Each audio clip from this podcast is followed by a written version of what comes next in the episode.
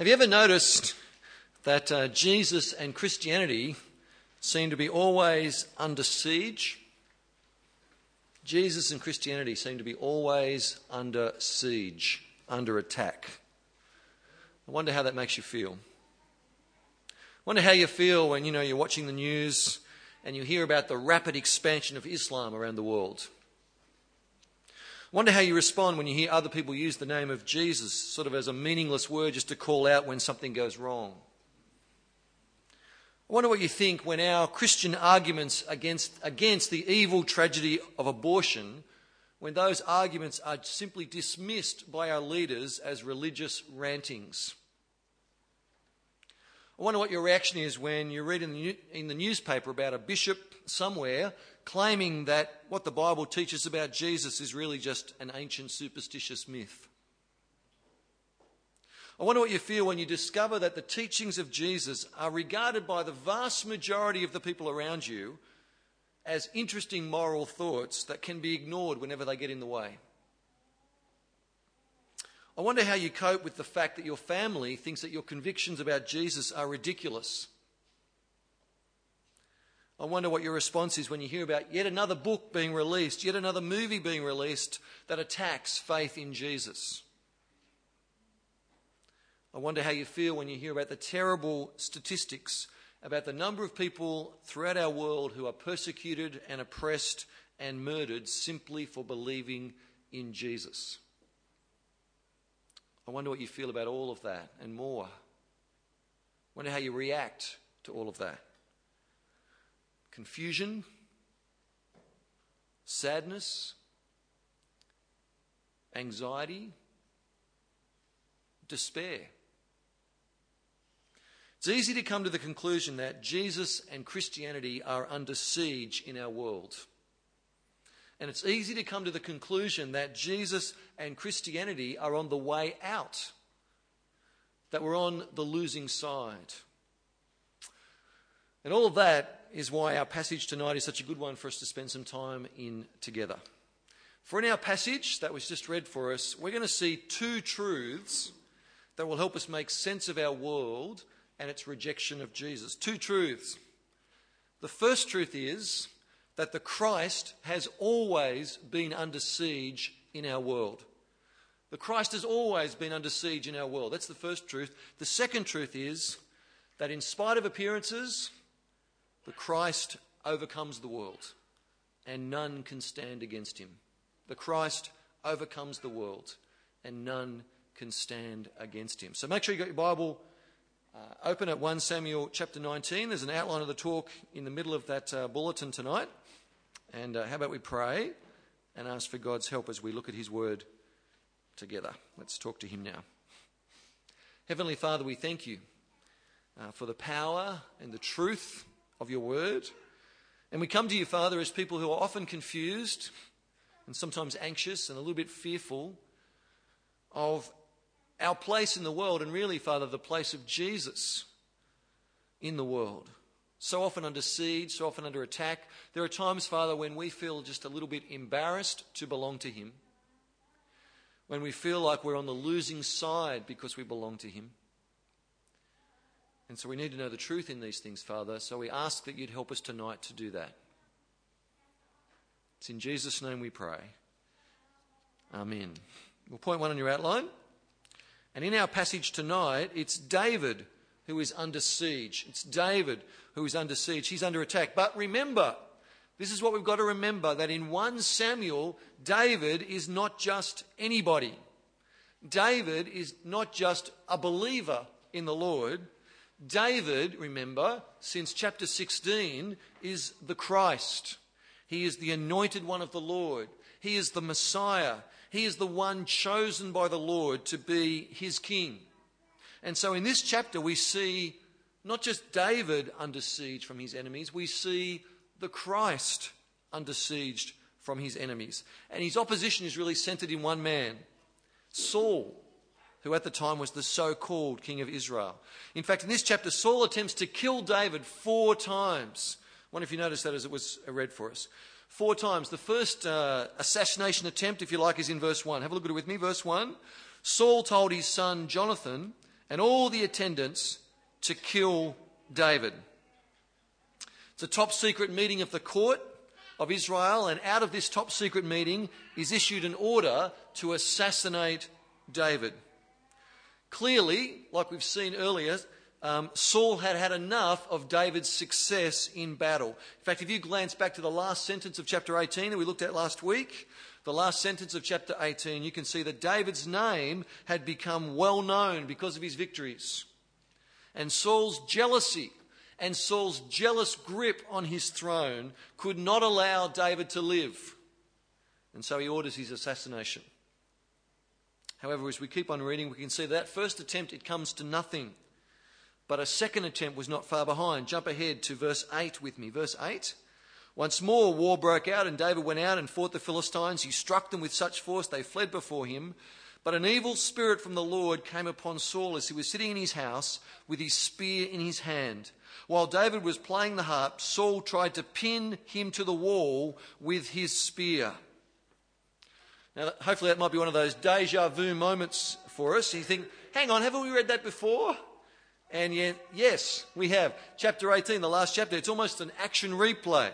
Even the harmful spirit bit is an action replay. In the same way that David had struck down the Philistines so that they had fled before him, Saul tries to strike down David so that David had to flee from him. And once more, this is the third time Saul tries to pin David to the wall with his spear. Assassination attempt number two. Attempt number three can be found in verse 11. Verse 11 Saul sent men to David's house to watch it and to kill him in the morning. See, even his house, even his home was no refuge for David. Being married to Saul's daughter, Michal, that was no refuge. This is the Christ who is well and truly under siege. This is the Christ who is opposed on every side. This is the Christ who is under constant threat. Attempt number four, verse 18. Have a look at it with me. Verse 18. When David had fled and made his escape, he went to Samuel at Ramah and told him all that Saul had done to him. And then he and Samuel went to Naioth and stayed there. Word came to Saul David is in Naioth at Ramah. So he sent men to capture him. This time, Samuel. Samuel is the great prophet, remember, of Israel. Samuel was the very one who anointed David with the oil back in chapter 16. But even his home, even the home of Samuel, provides no refuge for the Christ. It would seem from just this chapter that David had no place to lay his head. Wherever he went, there were men seeking his destruction. He was well and truly under siege. And it really reads like a Hitchcock suspense thriller, don't you think? Do you like Hitchcock suspense thrillers? Where it's one guy, and wherever he goes, he's under threat and there's constant uh, tension. He is a man on the run. And we need to feel the desperateness of the situation. We need to appreciate the strength and the danger and the persistence of the opposition. We need to imagine how, how must have David felt under siege like this. Although we can actually do more than imagine it. One of the really interesting, one of the really great things I reckon about these chapters in 1 Samuel that we're looking at these weeks is that um, a number of the Psalms that David wrote, and he wrote a lot, but a number of the Psalms that David wrote, he actually wrote in the middle of many of the incidents and stories described in these chapters. And these Psalms give us this great, marvelous, really, insight into the thinking of the Christ. So if you're clever, put a finger in 1 Samuel 19. You have to be that clever, actually. Don't be too threatened. Finger in 1 Samuel 19 and turn to the right and find for me Psalm 59. I'm going to give you a chance to, to uh, find it because we're going to look at it a little bit. Psalm 59. Come with me there. Finger in 1 Samuel 19. You might have to stop taking notes. I don't know how clever you are at that, but anyway. Psalm 59 is where we're turning. Good to hear pages turning. Psalm 59. And if you look just above verse 1 of Psalm 59, you can see a title to the psalm, an inscription in the psalm. See the last sentence of the inscription? It says, When Saul had sent men to watch David's house in order to kill him. Okay, this is the psalm that David wrote concerning 1 Samuel chapter 19. And have a look at verse 1 with me.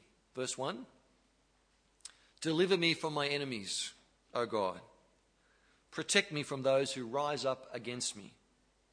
Deliver me from evildoers and save me from bloodthirsty men. See how they lie in wait for me. Fierce men conspire against me. For no offense or sin of mine, O Lord. I've done no wrong, and yet they are ready to attack me.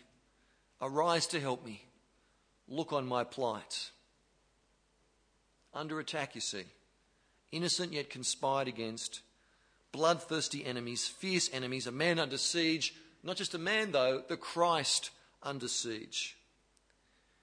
But unlike those Alfred Hitchcock movies, this man's not alone, is he?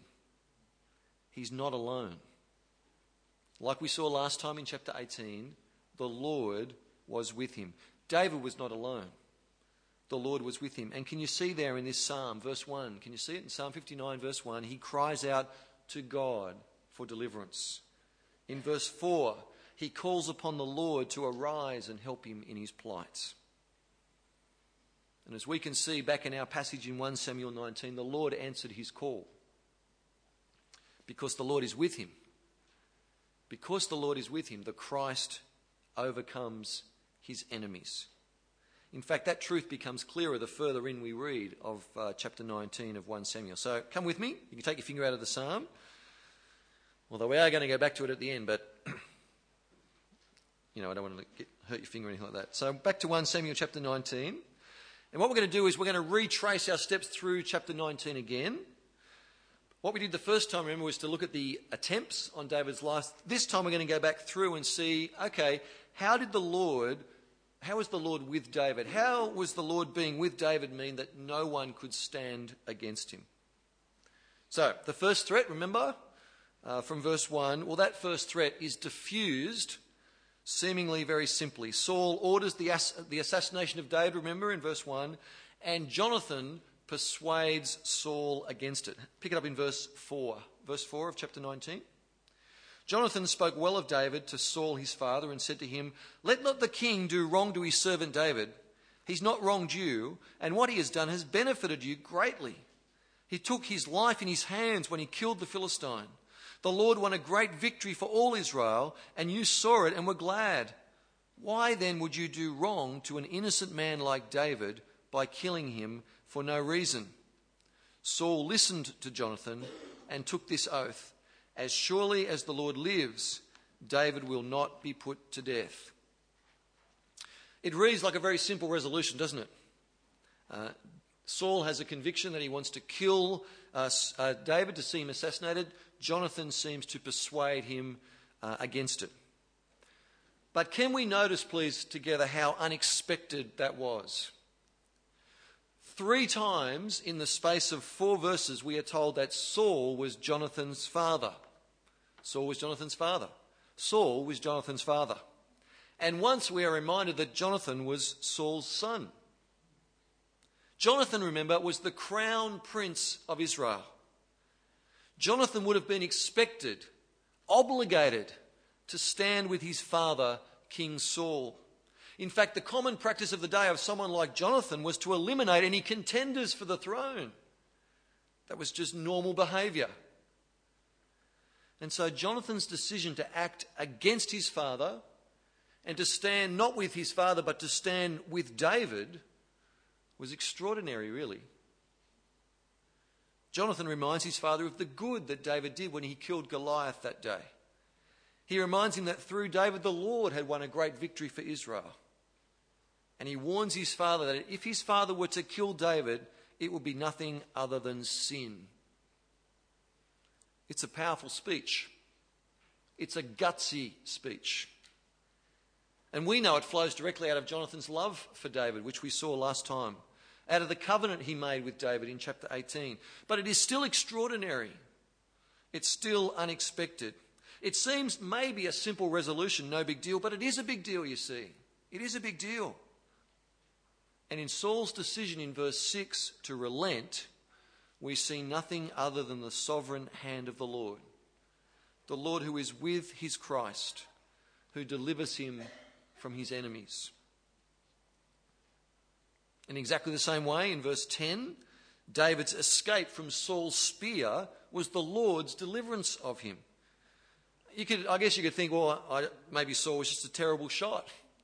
You might think, well, you know, he's had three goes already. He's obviously a dud. But we're going to read 1 Samuel. Saul was a successful warrior in his own right.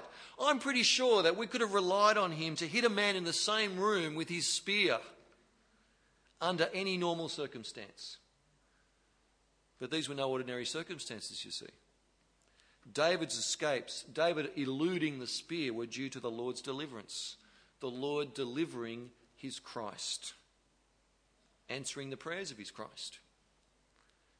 And it was the same with the third attempt on David's life, this time, remember, involving David's wife and the daughter of Saul, Michal. Let me remind you what happened. Um, verse 11 of chapter 19. Verse 11 Saul sent men to David's house to watch it and to kill him in the morning. But Michal, David's wife, warned him, If you don't run for your life tonight, tomorrow you'll be killed. So Michal let David down through a window and he fled and escaped.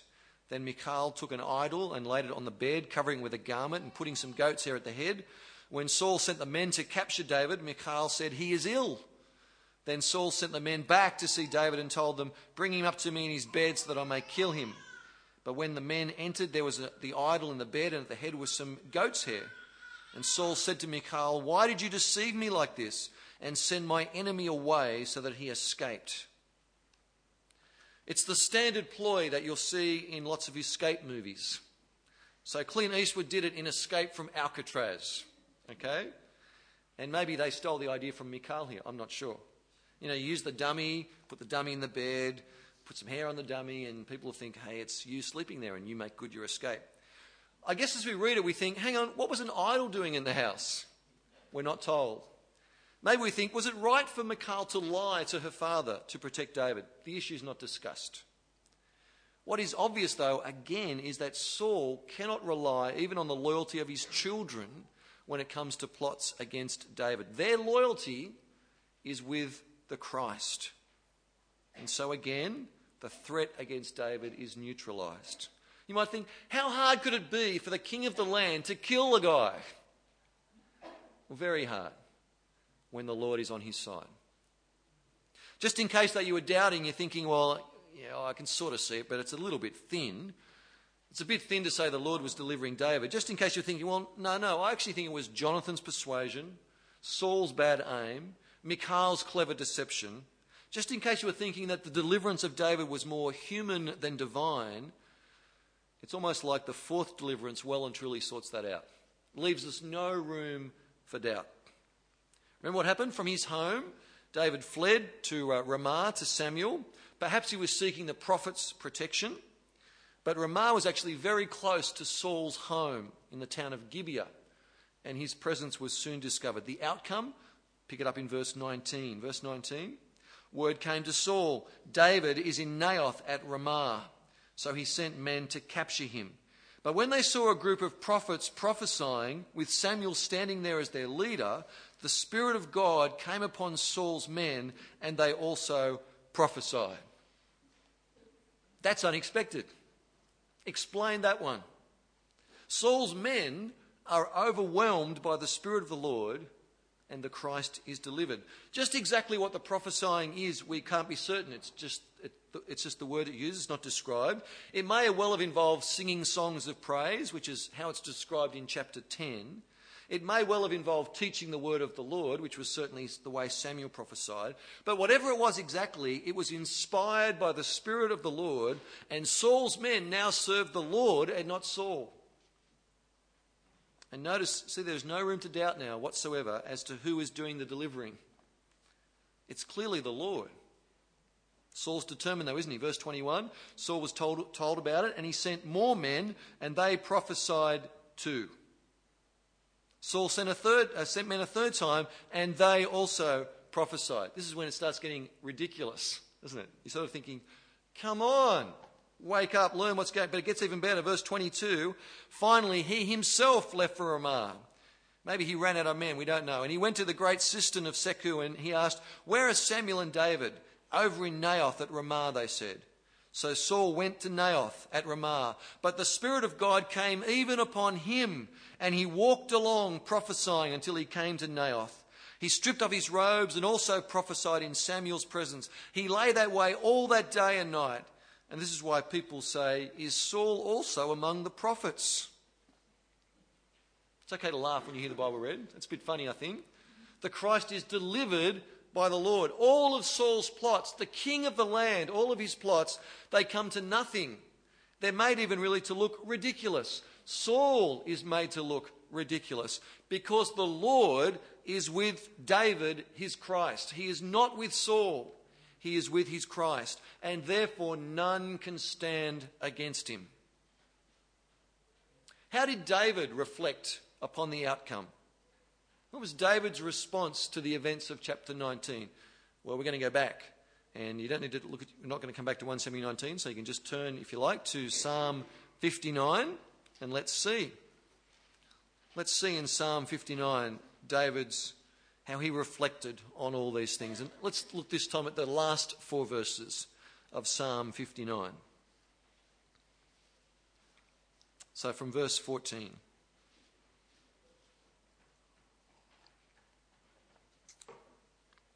David wrote this, verse 14 They return at evening, snarling like dogs, and prowl about the city. They wander about for food and howl if not satisfied. But I will sing of your strength. In the morning I will sing of your love, for you are my fortress, my refuge in times of trouble. O my strength, I sing praise to you. You, O God, are my fortress, my loving God. David knew, you see, that the Lord is with his Christ, and therefore none can stand against him. Even when he is under siege, the Lord will deliver him. The Lord will be his fortress, his refuge. The Lord will vindicate his Christ. That's the clear lesson of 1 Samuel chapter 19. But of course, it's a lesson that resounds beyond David with with great volume. Like we saw last time, and this is really important to grab too, in these stories of David the Christ, which last time we called Little C Christ, in these stories of David the Little C Christ, we are seeing and learning what it is to be the Christ, capital C. In these events of David's life, we are reading the anticipation of David's great ancestor, the Christ, Jesus. David, remember, is like the balsa wood model of the real thing to come. And so, in these stories and lessons of David, the Christ under siege, we are seeing and learning valuable truths about the Christ under siege.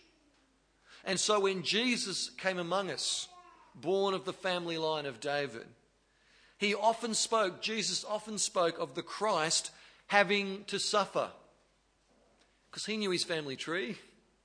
He knew the stories of David. He knew that the Christ would have to suffer. He knew that just as David was under siege, so would he be. It's the nature of the Christ.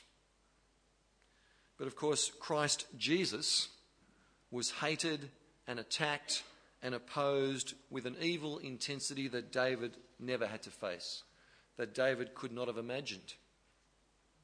Jesus the Son of God, the Word of God. Jesus was in the world, and though the world was made through him, the world didn't even recognize him. He came to that which were his own, but his own did not receive him. The world hated Jesus.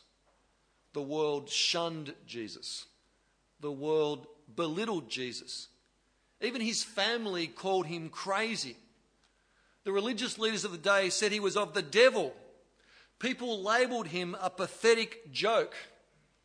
The people of the land forced him to move from town to town, from town to town. He had no place to lay his head. He suffered many things. He was rejected by the elders and the chief priests and the teachers of the law. He was betrayed into the hands of men who only wanted his blood. He was condemned to death.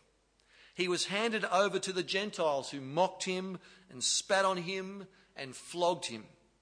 He was publicly humiliated. He was crucified like scum.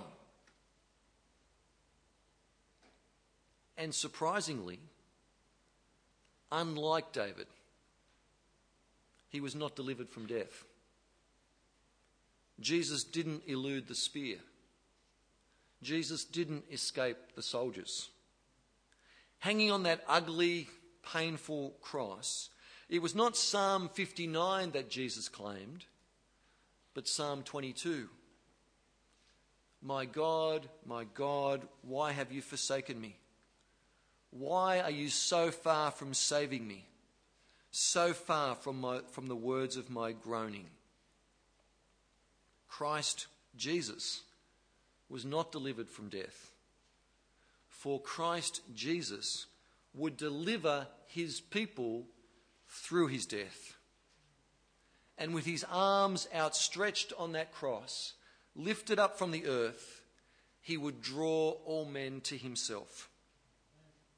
On that cross, the sins of his people were placed upon him. He was pierced for our transgressions, he was crushed for our iniquities. He was making atonement for our sin. But what of the lessons we learned of the Christ in 1 Samuel 19? What about Psalm 59? Was not the Lord with his Christ? Yes. God was in Christ reconciling the world to himself. Why did not the Lord deliver him from his death? Well, he did, but only after Jesus had won for his people redemption and forgiveness. After three days, uh, God raised Jesus to life. God has indeed delivered his Christ. A far more glorious deliverance than ever David experienced. God has vindicated his Christ. God has exalted him to the highest place. God has given him the name that is above every name, that at the name of Jesus, every knee should bow in heaven and on earth and under the earth, and every tongue confess that Jesus Christ is Lord to the glory of God the Father. Brothers and sisters, remember our truths. The Christ will always be under siege, but the Lord is with his Christ, and therefore none can stand against him. The world hated Jesus, but he has overcome the world. And even though now Christ Jesus may still appear under siege, he reigns. He sits at the highest place. He has the name that is above every name. So you see, don't be afraid. Don't be confused. Don't be alarmed. For the kingdom of the Christ advances. His kingdom advances unstoppably. Did you know that right now, at this very moment, one third of the world's population call themselves Christian? Did you know that that proportion is actually increasing every day as the number of Bible believing Christians, not just nominal Christians, but Bible believing Christians, evangelical Christians, the number of evangelical Christians grows at a rate almost four times faster than the world's population. Did you know that despite the much publicised growth of Islam, the worldwide growth of Bible believing Christians is actually twice as fast? Did you know that in Sydney today, far more people will have attended church than all the attendances of all the football codes have put together. Did you know that on a worldwide scale, approximately 1.3 billion people attend Christian services? Did you know that in the time you've been listening to this Bible talk, over 2,000 people have become Christian throughout the world? Did you know that? Don't be afraid. Don't be confused. Don't be alarmed. The kingdom of the Christ advances unstoppably.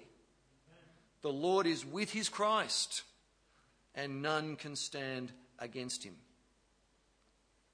And yet, the Christ and his kingdom will always appear to be under siege. just like it was in Psalm uh, 1 Samuel sorry 19. So so it always is. But we need to learn well the lessons of 1 Samuel 19. We need to learn well the lessons of the resurrection of Christ Jesus. The Lord is with his Christ. Therefore, none can stand against him. And when his kingdom comes, when Jesus returns, he will bring this age to an end, and every knee will bow, willingly or unwillingly. Every tongue will confess, willingly or unwillingly, to Jesus Christ, the King of kings, the Lord of lords. In fact, you know what?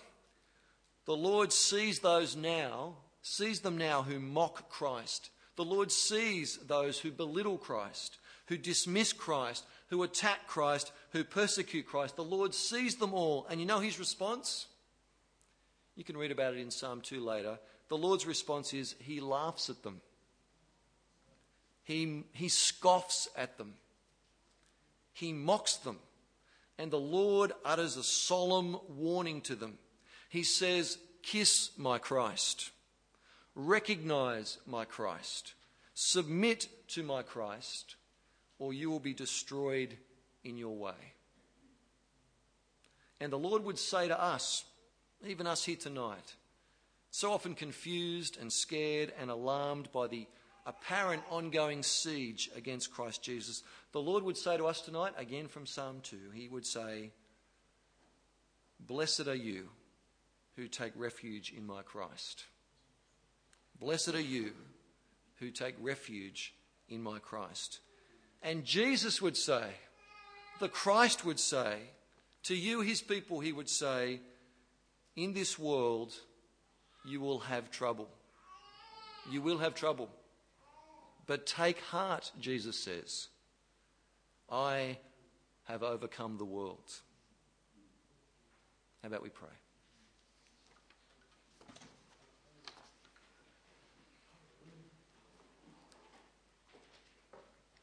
Heavenly Father, we thank you for your Christ, Jesus, King of kings, Lord of lords. And we thank you, Father, that just as you delivered David, but a billion times better, so you have delivered Jesus and exalted him to the highest place. And Father, we thank you that through your grace and your mercy, you have called us to him that we might belong to him Father, we pray that we would understand how blessed we are to take refuge in the Christ. Forgive us, Father, when we feel like losers. For in fact, Father, you have made us winners, not because of anything we have done, but because of all that Christ has done for us. He has overcome the world for us, Father. In Him we can be overcomers. And help us to understand that, please. And thank you that His kingdom advances unstoppably.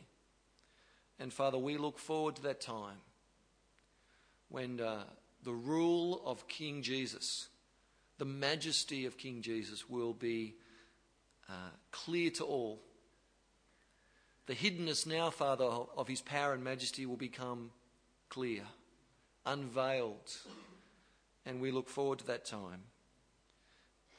And Father, we thank you that Jesus, the Christ, was willing to humble himself, even to death on a cross, that he might deliver us.